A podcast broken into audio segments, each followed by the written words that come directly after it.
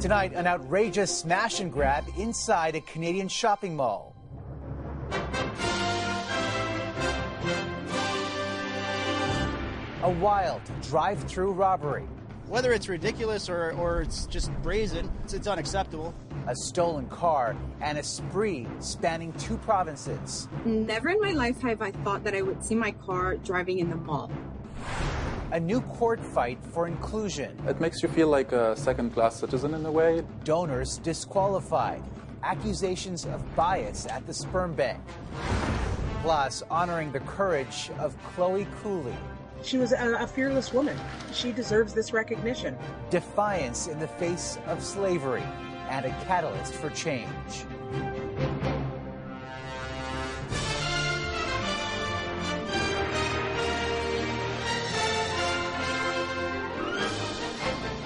CTV National News with Omar Sachedina. Good evening, everyone. A suburban shopping mall outside of Toronto has turned into a crime scene. After a brazen break-in, even police are calling audacious and unusual. Early this morning, when the mall was empty, surveillance video shows this car smashing through the entrance before the suspect stole electronic goods from a store inside. And tonight, we're hearing from the Quebec woman who claims the stolen vehicle belongs to her. CTV's Heather Wright starts us off. Shocking video shows the moment a black car smashes through the entrance of a mall just north of Toronto and weaves its way past shops inside. It did look like they were going shopping in that vehicle. It's very audacious. At around 1:10 a.m., two people in a 2011 black Audi A4 drove through the glass doors of Entrance 6 at Vaughan Mills, squeezing past some children's rides before stopping at The Source, where police say they loaded the car with electronics. The suspects then got back into their vehicle, drove through them all again, but this time broke their way through another glass door on the other side of the mall and escaped the mall. Police say the suspects were driving a stolen Audi with Quebec license plates and a unique Ladies on Wheels emblem on the windshield. Never in my life have I thought that I would see my car driving in the mall. Taylor Anna Kobinger says she was shocked when she saw the surveillance video. She had listed her car for sale on Facebook Marketplace. And on Sunday afternoon, she met a man near a crowded park in Laval, Quebec, and took him for a test drive of her vehicle. It happened so fast. He went back in and he didn't even had the chance to sit correctly back inside. And he just left. He spinned all the wheels and he left. Kobinger says she's relieved her car was found this afternoon. She'll have to come to Ontario to get it and is told there's significant damage. She's just happy no one was hurt. Just imagine if I could, if I went back inside and he had a gun. And Kobinger says she has given a description of the man she met on Sunday to police, who say they don't have a whole lot of information on the suspects because they were both wearing hoodies. Omar. Shocking video. Heather, thank you for this tonight. And the recent spate of seemingly random street violence in Toronto has claimed another life. Veteran journalist and former CBC producer Michael Finley was assaulted in the city's East End last week. He loved the English language and he helped you deliver the English language in a way that would make your journalism work better. Police released these photos of a suspect who allegedly knocked Finley to the ground. He suffered serious injuries and died of medical complications yesterday. We have exclusive details tonight about a legal challenge to a policy that excludes gay and bisexual men from helping others start families. They're prevented from making anonymous sperm donations despite a shortage in fertility clinics across the country. CTV's senior digital parliamentary reporter Rachel Aiello spoke to the man trying to change that. Some specialties are very limited. Aziz doesn't have children, at least not in the traditional sense. A few years ago, he donated through a Toronto sperm bank and helped a lesbian couple grow their family. But since coming out as gay, he was shocked to learn he can no longer donate. It makes you feel like a second-class citizen in a way. A federal policy restricts sexually active men in the LGBTQ2S+ community from donating. Now, Aziz is pushing to change the rules by taking the federal government to court. I would be really happy and honored if this makes things move along and make people recognize the equality between everybody, regardless of their gender identity or sexual orientation. According to a Health Canada directive, men who have had sex with another man in the last 3 months are deemed unsuitable as donors, unless they are donating to someone they know. This, despite all donations being subject to a 6-month quarantine and multiple levels of infectious disease and genetic screening before any sperm is used. As our science improves with respect to transmission and actual risk as opposed to theoretical risk, I would hope that those guidelines become even more inclusive. Aziz's lawsuit argues the health minister has the power to change the directive for gay and bisexual men, just like the Liberal government did in 2019, when they ended a lifetime sperm donation ban stemming from concerns around HIV transmission, and replaced it with the current 3-month waiting period. It's quite clear that the message that it sends is stigmatizing, it's based on outdated prejudices and stereotypes, and we sincerely believe that the courts will agree that this is a clear breach of the right to equality and is indefensible. Discriminatory and wrong. A similar policy, turning away blood donors just for being gay, was changed last year. And the NDP says it should happen in this case as well. It's this case in the queer community that we've always had to fight for our rights. It's just disappointing at this day and age that the government doesn't recognize their need to act. Health Canada says it's looking at whether an update to the policy is needed and says it will respond to the legal challenge in court. Omar? All right, Rachel Aiello in Ottawa tonight. Rachel, thank you. A human rights advocate hired by the federal government to combat Islamophobia is in the eye of a political storm just days into her historic appointment. Here's CTV's Judy Trinh. Good morning, Amira. Under fire, Amira Elghawaby, just appointed as Canada's anti-Islamophobia advisor, apologized in a meeting with the leader of the Bloc Québécois. I would like to say that I'm extremely sorry for the way that my words have carried, how they have hurt the people of Quebec. 4 years ago, in an opinion piece, she criticized Bill 21, which banned public sector workers like police and teachers from wearing religious symbols like hijabs and turbans. She wrote, "The majority of Quebecers appear to be swayed not by the rule of law, but by anti-Muslim sentiment." Quebec politicians said her words were inflammatory. Somebody that says that Quebec is racist needs to know more about Quebec. There's no society in this whole continent which is more welcoming than Quebec. La parole est au Premier ministre. Days after her appointment, nearly all of Quebec's National Assembly called on the Prime Minister to remove Elghawaby. So did the federal Conservative leader. We're calling for this appointment to be reversed. The Conservatives won 10 of 78 seats in Quebec during the last election. We're seeing a sort of Quebec versus the rest of Canada conflict. Mr. Poilievre is entering into that particular fray, and we'll have to see where it pays off for him or doesn't. I don't think it will pay off for him outside of Quebec. Elghawaby has the support of Justin Trudeau and says she will continue to champion Muslim communities. We just marked January 29th at the Quebec City Mosque in that attack. We have had other attacks in other parts of the country. So we know that Islamophobia kills. Quebec's Court of Appeal is currently deciding if Bill 21 is constitutional. Regardless of what that ruling is, it's expected to be challenged at the Supreme Court. Omar. CTV's Judy Trinh in Ottawa, where MPs learned today that a longtime colleague won't be returning. Today, I submitted my letter of resignation as the Member of Parliament for Portage Lisgar, ending an incredible and very fulfilling 14 years, serving my party, my caucus, and my country. Manitoba's Candace Bergen served as interim Conservative leader after Erin O'Toole was ousted a year ago. Accusations by the Conservatives that the Liberal government favored a friendly consulting firm with millions in public contracts were denied today by a former top figure at McKinsey & Company, who also denied being a friend of the Prime Minister. CTV's Annie Bergeron-Oliver on today's testimony. Did your relationship with Justin Trudeau help McKinsey in any way? No. Dominic Barton may have ties to the Trudeau government, but the former McKinsey partner says that's not the reason the consulting firm has received lucrative contracts. Just because you know someone doesn't mean you'll get the work. Since 2015, 24 contracts have been issued, valued at $117 million. Only 3, worth $56 million, were done through an open competitive procurement process. Would you consider yourself a friend of the Prime Minister? No, I'm not a friend. I have a professional relationship. When did you first meet? Excuse me, can I finish, Mr. Chair? Sure, briefly.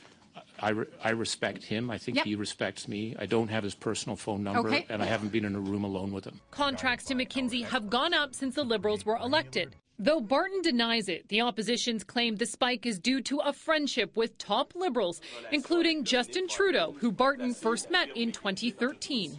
Do you and the Prime Minister exchange birthday cards every year? No. Birthday presents? No. Do you and your wife go out to dinner with the Prime Minister and his wife? No. Years later, Barton served as an advisor to former Finance Minister Bill Morneau, and in 2019 he was chosen as Canada's ambassador to China. There was no special relationship between me and the Prime Minister to do things. None. Nothing like that.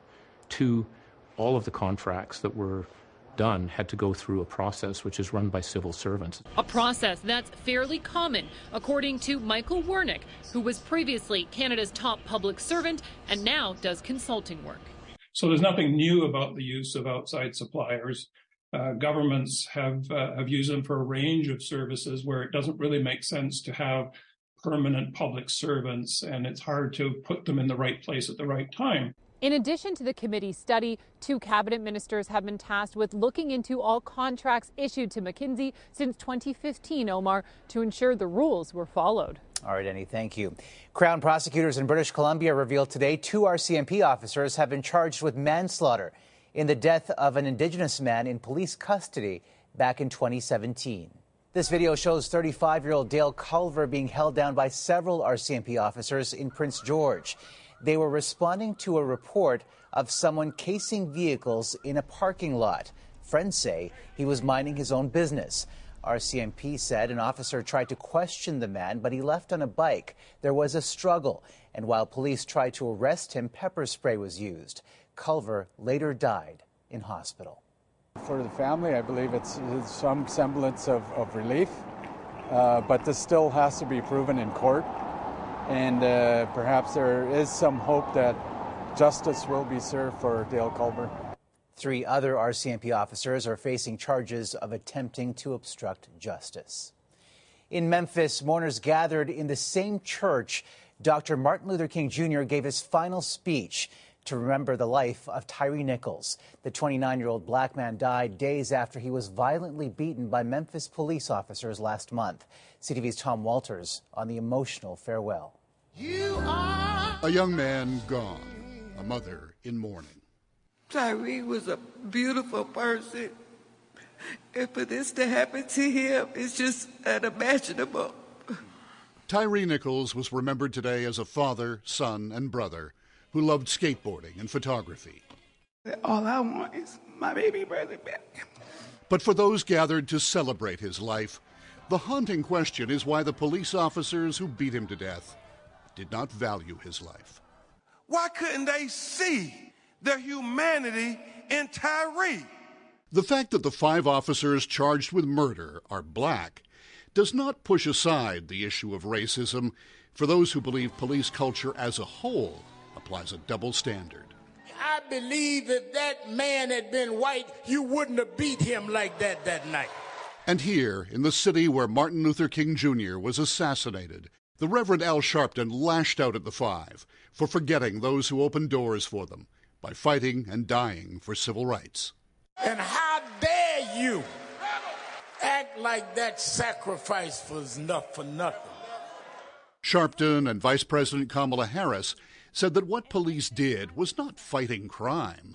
This violent act was not in pursuit of public safety. You don't fight crime by becoming criminals yourself. There were repeated calls today for a police reform bill and a message to those who would oppose it. The next child that dies, that blood is going to be on their hands. In the meantime, one more American family is left trying to make sense of the blood that has already been spilled. Tom Walters, CTV News, Los Angeles. Time for a short break, but when we come back, I promised my family, I promised my country that we're gonna win. From Ukraine to Canada, it's game on. Plus, a remarkable end to a radioactive search.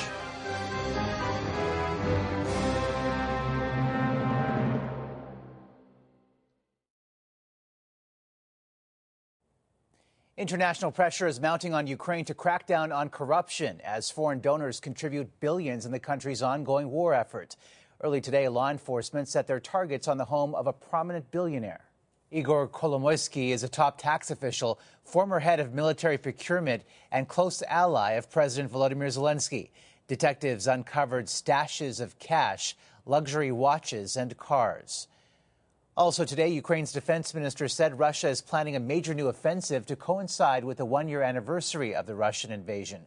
Some military analysts believe the drawn-out war is giving Moscow the upper hand. It's a race of stamina, and this is one of the reasons why it is so vital to not allow this to become a protracted war or a forever war, because that will favor Russia.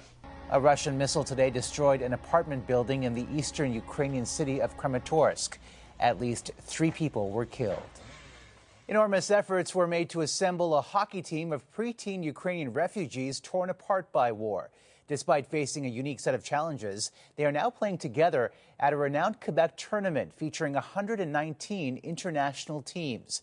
Here is CTV's Quebec Bureau Chief Geneviève Beauchemin. Their world was shattered by war, but tonight Team Ukraine landed in Quebec dreaming of hockey glory. I promised my family, I promised my country that we're going to win. That's a lot of pressure on the shoulders of a 12-year-old.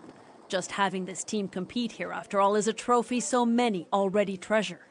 Ukraine's Ice Hockey Federation selected the preteen elite players.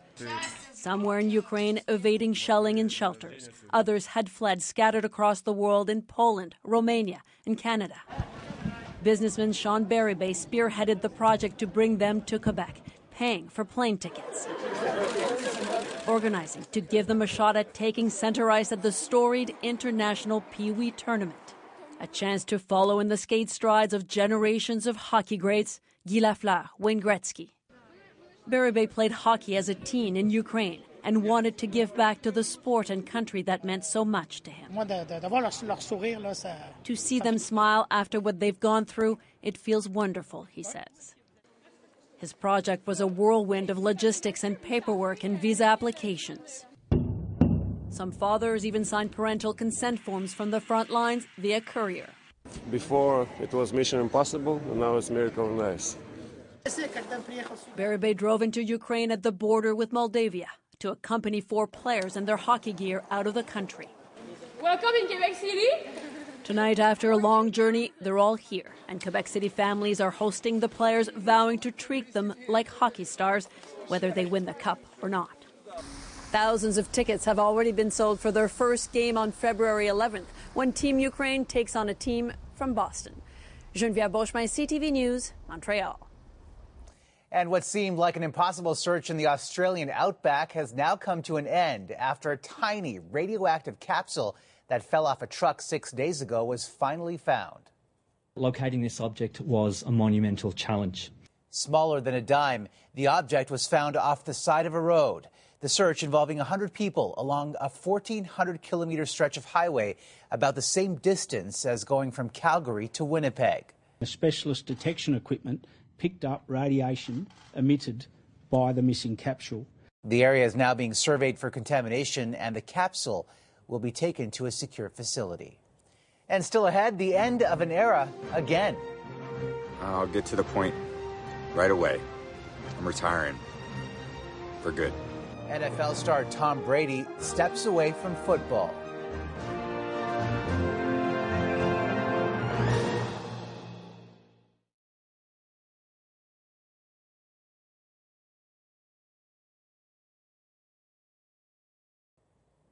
Half a million British workers were part of a massive strike today unions say is the biggest in more than a decade. We need you to raise our pay. Today's Wednesday walkout included civil servants, train operators, and teachers who say wages have not kept up with the soaring cost of living. Give the teachers more money so then I don't have to go on this march and then I could be in school. The strike disrupted thousands of schools and transport services, right across the country. Health Canada is recalling nearly 130,000 pieces of Norwegian Helly Hansen winter wear over fears the fabric can catch fire. The sweaters and hoodies were sold in Canada between 2019 and 2022. No injuries have been reported, but consumers are being told to immediately stop wearing the clothing and contact the company for a replacement. Well, when it comes to star athletes, many are hard to replace, but the Tampa Bay Buccaneers will have to weigh their options after legendary quarterback Tom Brady revealed he's leaving the game. I'm retiring for good. Thank you guys for allowing me to live my absolute dream. I wouldn't change a thing. Love you all. This is the second time the seven-time Super Bowl winner said his playing days were over. The first was a year ago. Then he came back 6 weeks later. But this time, the 45-year-old said he's sticking to his decision, pivoting to a career as a TV sports analyst. A 10-year deal worth $375 million U.S. After the break, a Canadian legend who helped change the course of history. How Chloe Cooley is being recognized this Black History Month.